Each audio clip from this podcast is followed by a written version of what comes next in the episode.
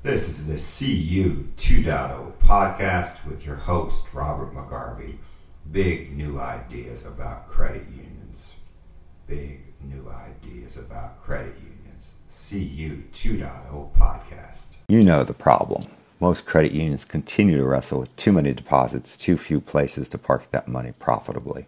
Call this part three of the CU 2.0 deep dive into lending in the pandemic era. That's because Barclay Keith, CEO of Artis Technologies, has developed tools that will enable a credit union to empower business members. Think home improvement retailers, jewelers, contractors, etc., to initiate personal loans to consumers typically in the range of 3000 to 65000 For the credit union, this just may be a high yield lending arena that also may well bring in new members. For the business, a fast, convenient way for a shopper to borrow may bring in bigger and more sales. For the consumer, this may be a quick and easy way to borrow at competitive rates without tying up credit lines on a MasterCard or Visa.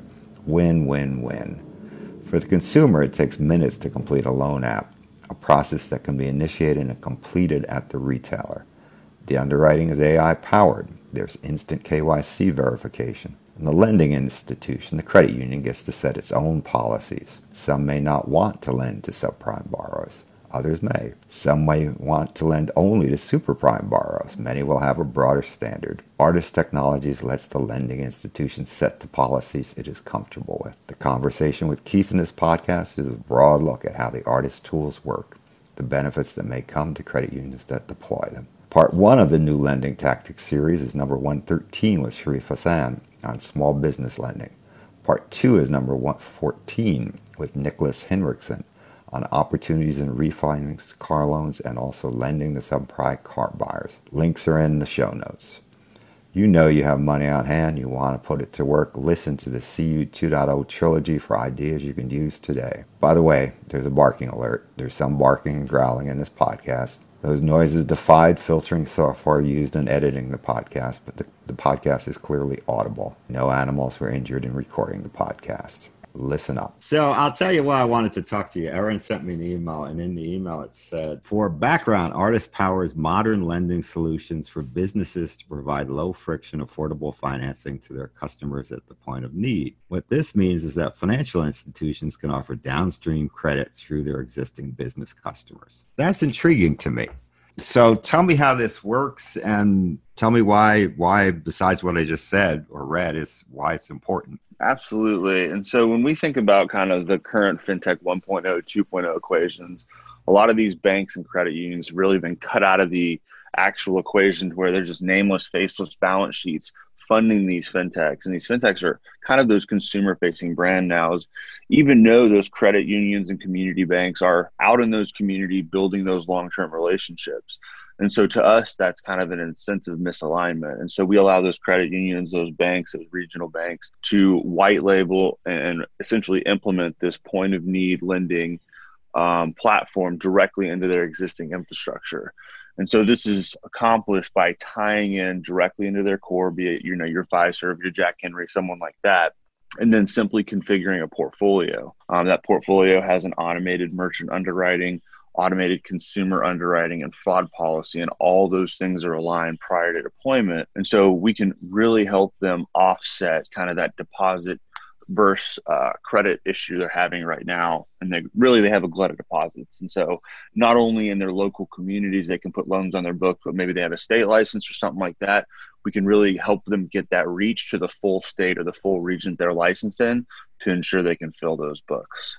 How does it affect the cost to the institution of loan origination? So, really, we're able to give them a higher quality yield versus most of their other assets um, due to the duration of the asset type. Um, these being unsecured consumer installment loans that are in home improvement or dental or one of these verticals we can stand up.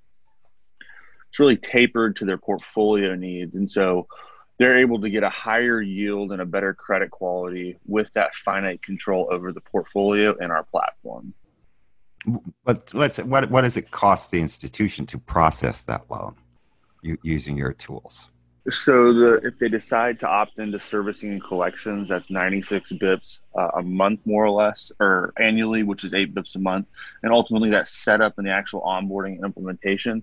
We do that at no cost to the financial institution, other than the, the resources from you know compliance and IT security they're going to want to naturally deploy during due diligence. Ultimately, we're API based, so our goal is is to kind of weave in as as seamlessly as possible to where they're able to kind of deploy that platform or alternatively if they're large enough brand this to them their own uh, kind of consumers and merchants. What kind of dollar amount are you thinking about for these loans? Really we're targeting from that 3000 up mark um, and that goes well above that 55000 mark. Um, it's vertical dependent but you know where we see those those that kind of target volume is from 3000 to that 55 to 65 thousand dollar range um, that's where most of your kind of attractive offers are going to be for that uh, call it you know prime and super prime consumer and most of these loans now are being made on the basis of a FICO score and only a FICO score, I think. Yeah, if you look at a lot of these banks and really a lot of the, the FinTech 1.0, 2.0 lenders, you see, do see a lot of just basic FICO income DTI based scoring, we're we're able to weave in a variety of data sources to include you know all the standards plus another 25. We also offer cash flow based scoring. We've also got kind of a social based score as well as that digital footprint, which we think is really important. Um, and so, how we kind of view alternative data and the whole data stack is it should be highly modular and flexible to where you know if you're a bank, we can obviously use it the factors you're comfortable with, um, but we make it very seamless and quick and easy to kind of add additional factors or add additional data sources as well. So, for instance, what data sources besides FICO would an institution be able to include in this? Trended cash flows is one of our favorites. You know, looking at someone's cash flow, their income and uh, everything related to that to where you can actually get some more transparency into how much, um, you know, I guess you could say excess cash flow they actually have. So that trended cash flow based kind of scoring is really attractive.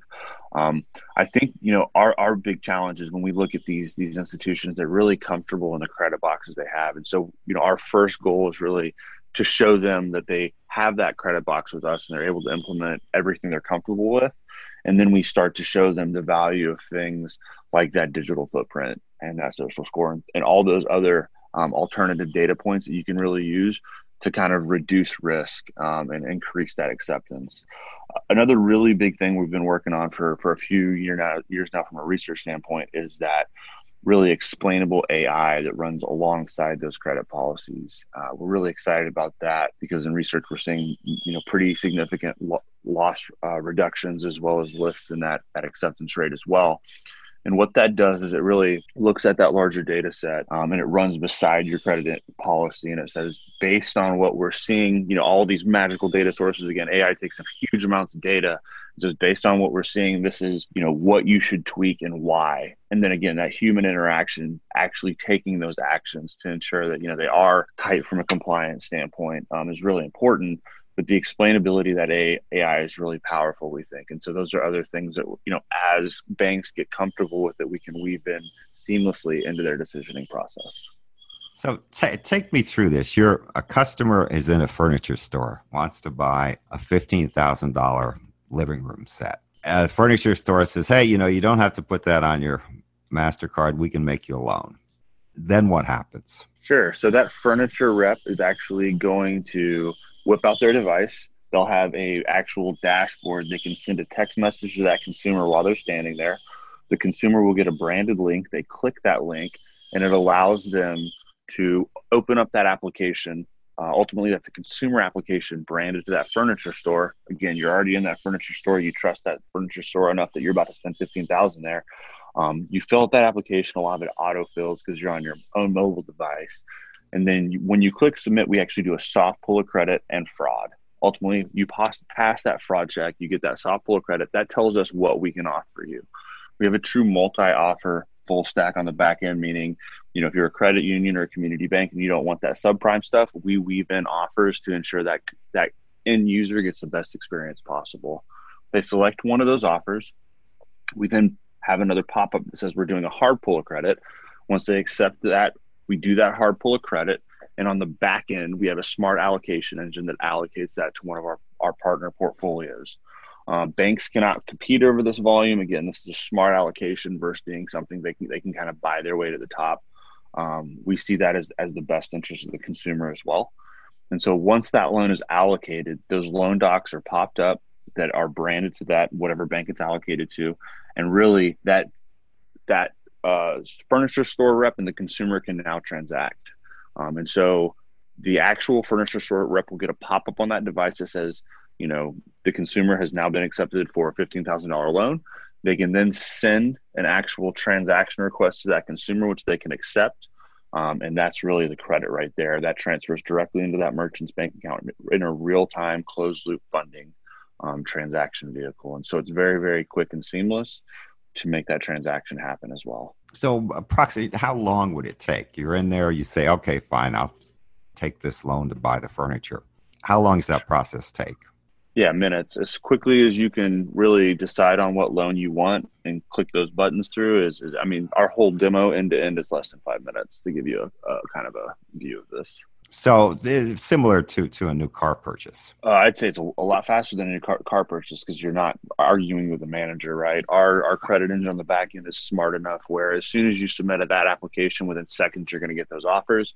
As soon as you select that offer, you know it's a matter of two more clicks and you're through the process, right? So it's it's very very quick. Yeah, no, I agree with the new car purchase, uh, but the actual uh, credit processing takes honestly a minute or so. then there's it's the haggling about uh, what options you're going to buy, et cetera, et cetera. Actually, you just hit on something really important. You know, that's that's really the kind of value add point we see for these um, merchants and these SMBs that these community banks are going to be offering this product to, as well as you know they're really able to kind of say, hey, what bells and whistles do you want? I can now offer you financing where instead of saying this is a $16,000 purchase, a $300, $300 a month purchase with those bells and whistles you want. Right. And so it kind of makes that sales proposition is uh, different as well. Well, that's, that's a traditional car sale. You know, the car salesman doesn't say, Hey, can you afford a $50,000 car? He says, Hey, can you afford a $299 a month car? I think you're going to see that a lot more places than car sales coming here soon. I think it's, it's kind of the way a lot of people think about it is what is that monthly payment I can afford for for the you know lifestyle item I want. Now, one of the issues right now is credit union executives are worried about a significant spike in volatility of, of credit risk, credit scores. So, in other words, the 800 FICO score from March 1st might be about a 550 FICO score today because of the pandemic ruin, ruining his or her finances how do you how do you adjust for that? How do you keep this scoring current? So I think FICO has to be one piece of the larger equation, and you hit on something really interesting. We had three months where FICO was kind of non-reporting, and so from our view, that has to be one part of the larger credit decision right now because of the fact that it's a lagging indicator. Um, but how we see it is, you know, the folks who were unaffected during this crisis, i.e., they came out of this with the same score they had going into this, you know, they are potentially of a higher credit quality, meaning they haven't lost their jobs or their income source um, to this point. So the probability of them coming out of it is very high. And so I think you really have to kind of think about that credit equation, you know, based on the macro scenario we're in right now, and really kind of prime that credit policy to understand that it's more than just a FICO right, right now. Um, FICO, in my opinion, is going to be kind of shocked a little bit for the next six to eight months as it normalizes based on that kind of uh, three month data gap. Right. Are you familiar with indirect auto lending? High level, yes. I wouldn't say it's something that we specialize in or, or have deep experience in. You know, our, our deep experience is in that unsecured consumer installment loan space. Right. Well, let me let me explain why I'm asking you about indirect car lending. That had been a very big piece of credit union lending. And the way it works essentially, and I'm simplifying grossly, is the auto dealer essentially writes the paper and then credit union glances at it says yes or no. Most of the time they're going to say yes. Credit unions are not happy with that right now because they realize that a whole bunch of reasons they're not happy but one of the simplest reasons is that those borrowers are not becoming credit union members other than the loan which they're not making that much money on uh, so how do you address that kind of issue yeah, for credit unions, we weave that memberization process directly into the onboarding process. And in some cases, we do that automatically. The information we're able to gather on that consumer um, with some of the credit unions we've spoken with has been sufficient enough where we can actually onboard them as a merchant with that information. Um, and so we have an opt in we can weave into our onboarding process for those credit union clients um, that automatically happens if it's going to be added um, to that portfolio.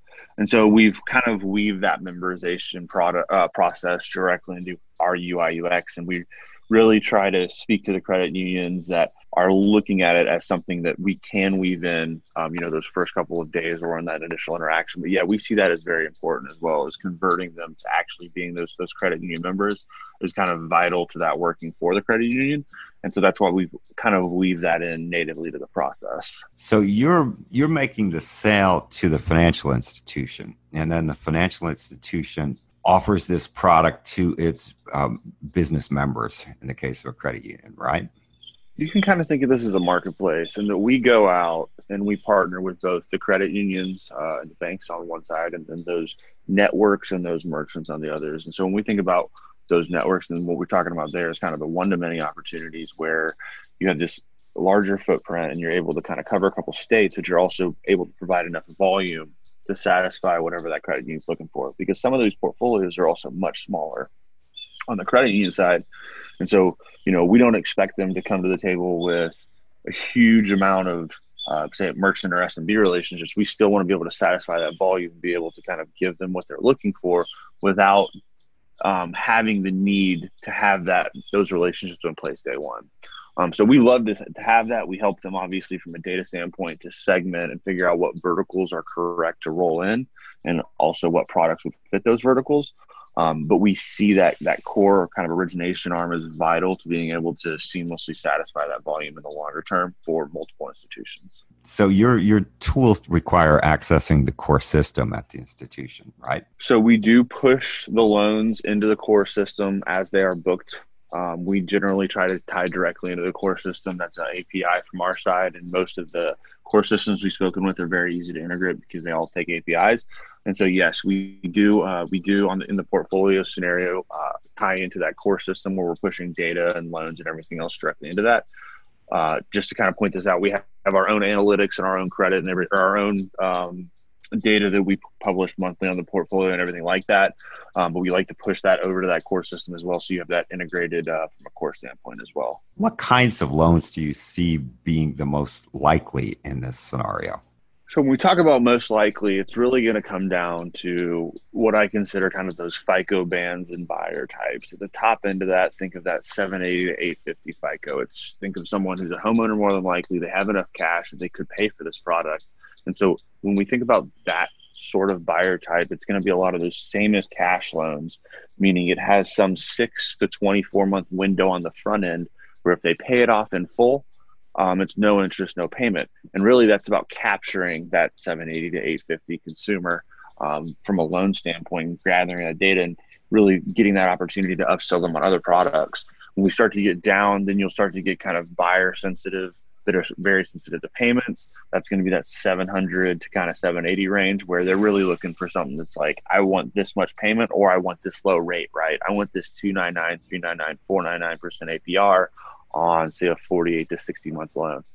Now, when you get into the subprime space, that's where it kind of gets a little bit different in that um, that's a lot of risk based pricing, uh, meaning we look at the full equation and ultimately that's going to be a loan that varies APR based on the state um, and kind of that qu- credit quality of that buyer. And as I'm sure you know, some institutions won't touch subprime paper. Absolutely. Others are happy to do subprime paper if it's an existing member that has a relationship with the credit union and it looks good. A person just made a few mistakes is the, the, the belief. But it varies. It's very unpredictable who's going to do subprime and who doesn't. Yeah, I agree with you. And we let them go in and configure at the portfolio level. And so, you know, that's really up to the credit union to say, hey, here's the portfolio I'm looking for. And we can set up multi portfolios as we're doing that initial integration. Um, but yeah, if they want subprime, we'll just put that in a in a secondary portfolio. They know it's going to be subprime. We can manage the um, both the return as well as those those portfolio analytics um, as a standalone entity. What's in this for the merchant to go along with this? Why doesn't the merchant say, "Hey, just put it on a Mastercard and be done with it"? Yeah, so we see fees that are significantly left, and then that upsell opportunity is great. Um, Forrester came out with research that said on average merchants that offer financing see about a 15% lift in revenue and over 20% lift in average order value. Um, and so when we think about uh, a lot of these kind of e-commerce, your home improvement, um, when you think about that upsale opportunity, a lot of these folks have their time filled. It's the value of their time. Where if it goes from a fifteen thousand dollar job to a twenty five thousand dollar job, what they're making per hour with their crew is significantly higher. And so it really gives them the opportunity to upsell where they're selling on that payment or they're selling on that promotion or they're selling on something where they can help that consumer really get what they want. You know, I think it's really important in the home improvement space, especially. I, I we, we gutted our house a few years back, and one of the things was those, those costs really creep up, and being able to kind of weave that in, I saw the opportunity to kind of really get those things that we really wanted. And so, versus it being a holy cow, this is a forty thousand dollar model, this is a four hundred dollar a month payment, right? So it's a lot easier to under, I think, sell some of those those things that you know the consumer wants on a larger project, and in turn make it a larger project when you can weave financing in. Um, and so some of those interesting use cases we've seen with the partners on that side is they're weaving it directly into their sales process and those those web assets at multiple points where they can really touch that consumer. And by the time they're making that sale, um, they've already pre-qualified them. They've already selected the loan, and it's just something that they're they're kind of pricing in as a part of what they're doing. The consumers already bought in, and so it's a good equation for their from their from their standpoint. Now, in those cases, the the big home improvement vendors already have their own financing. So you're basically talking about the more local or regional operators. Uh, you'd be surprised. There's quite a few big ones who uh, are actively looking for new ones. Again, I think a lot of those 1.0, 2.0 companies, they inject themselves into that consumer stream. And so with us, again, when you think about those large home improvement merchants, we can offer them that white label experience where they own that experience and that customer end to end. And then on the back end of that, we're plugging them into the banks. We're memberizing. We're doing those things. And so what's important to those those large ones is they're able to really own that consumer experience end to end. And so we can give them that. And so that's kind of what we see as one of our big differentiators is we help both sides really own that consumer versus us being that consumer brand. That cons- we just want to be really good tech. So the merchant owns the loan, if you will. Well, no, the merchant does not own the loan. The lender owns the loan. Just to right. be very specific, okay. the consumer is on is it's essentially a consumer unsecured installment loan that is owned by the bank. Um, all the servicing and everything else goes goes back to whoever that bank is, whichever credit union that's allocated you to or bank.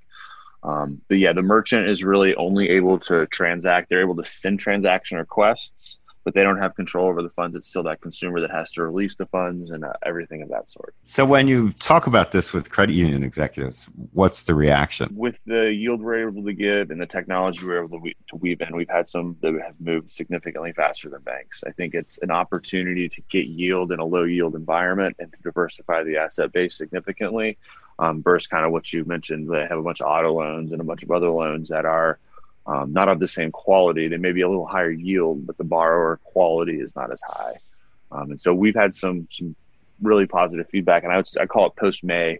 Um, quite a few credit unions that have, have been looking to get digital, get contactless, and also weave in this quality asset into their portfolio, their larger portfolio. I think one of the objections to some indirect lending is some of the papers just hinky. It's the dealers are um, not filling it out correctly we, we can talk about what their intent is, but that's a different podcast altogether. So, yeah, definitely. And we try to get really deep with that that kind of merchant or dealer underwriting to ensure that you know it's it's coming in quality, and then we monitor that. We have the ability to put in uh, kind of risks hedge there, where they have to put up some sort of risk capital as well. And so we we have controls in there that we we really try to kind of bypass that problem. Um, what's your will consumers welcome this? I think consumers welcome this. I mean, you think about it, um, what they're looking for is that same as cash loan, and we're able to weave that in, uh, given what we can kind of uh, do with the financial leverage that we have, both pricing on the loan side at either a premium or a discount, and then pricing the other side of the merchant uh, to ensure that risk is attractive from both sides. And I think that's really important. Is you know, consumers are not going to want this if all we can offer is you know seven nine nine credit card rate loans. What they're looking for is you know something that can be weaved into the sales process and be attractive at the time you know given the project and things of that sort. So i think it's very very product dependent. Um, and we encourage the credit unions that we work with to kind of get outside of the oh we only want the very very low fee stuff because it's about adding diversity to the portfolio to ensure that, that consumer will accept that loan and ensuring that acceptance rate's fairly high. Now let's talk uh, for a second about this same as cash lending. I understand i've gotten uh, loans when i bought google products through um, a, a, different financial institution Google controls the process and they're interest free. And I know what's in it for Google. They're moving some product, and I assume they pay a fee to the financial institution. How does that work in what you're talking about, though? Yeah, you can think about it in a very similar equation, and that there is a merchant fee on one side, and then you have a product that's either discount or or sold at a premium to that uh, you know that institution on the other side, where they they they know beforehand what they're paying for that product. So in many cases, like the same as cash, they're going to get a discounted kind of from par product, and they're also going to get some sort of escrow that's put up front. So, for example, and some of those same as cash loans, you might see a you know 98 cents on the dollar loan, and then you also might see two percent put up for escrow as a risk hedge until the loan, you know, for the life of the loan. Essentially, that's a percentage imbalance. And so we try to make the portfolio very enhanced and strong by adding escrow and things of that sort to ensure that we can you know reinforce that and make it strong uh, from that standpoint as well. So the merchant, let's think about a furniture store can offer an interest-free loan sale. You know, come in this weekend, spend five thousand dollars, we can give you an interest-free loan, and the merchant will essentially pay the fees to the credit union. Yeah, yep, exactly that. And you see it a lot in furniture. You see it a lot in you know jewelry is another really big one where they'll have very very long promotional periods. They'll have I mean, I've seen up to 60, we don't offer this, but they've had up to 60 months, you know, zero interest uh, loans at these jewelry stores and things like that. And how they really do that is they have fees on the front end that that merchant pays to offset some cost to the lender on the back end. And so when you see products like that, you know, generally that's going to be the equation. There's some risk capital up front from the merchant. And so we, we've created those levers where we can do that on the product and kind of that risk tier basis. Before we go, think hard about how you can help support this podcast so we can do more interviews with more thoughtful leaders in the credit union world. What we're trying to figure out here in these podcasts is what's next for credit unions. What can they do to really, really, really make a difference in the financial scene? Can't all be mega banks, can it? It's my hope it won't all be mega banks. It'll always be a place for credit unions. That's what we're discussing here. So figure out how you can help get in touch with me. This is RJ McGarvey at gmail.com. Robert McGarvey, again, that's RJ McGarvey at gmail.com. Get in touch. We'll figure out a way that you can help. We need your support. We want your support. We thank you for your support. This is the CU 2.0 podcast with your host, Robert McGarvey. Big new ideas about credit unions. Big new ideas about credit unions. CU 2.0 podcast.